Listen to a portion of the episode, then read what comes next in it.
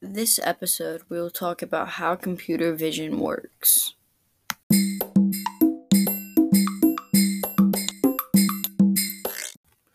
The question of the day is What is computer vision?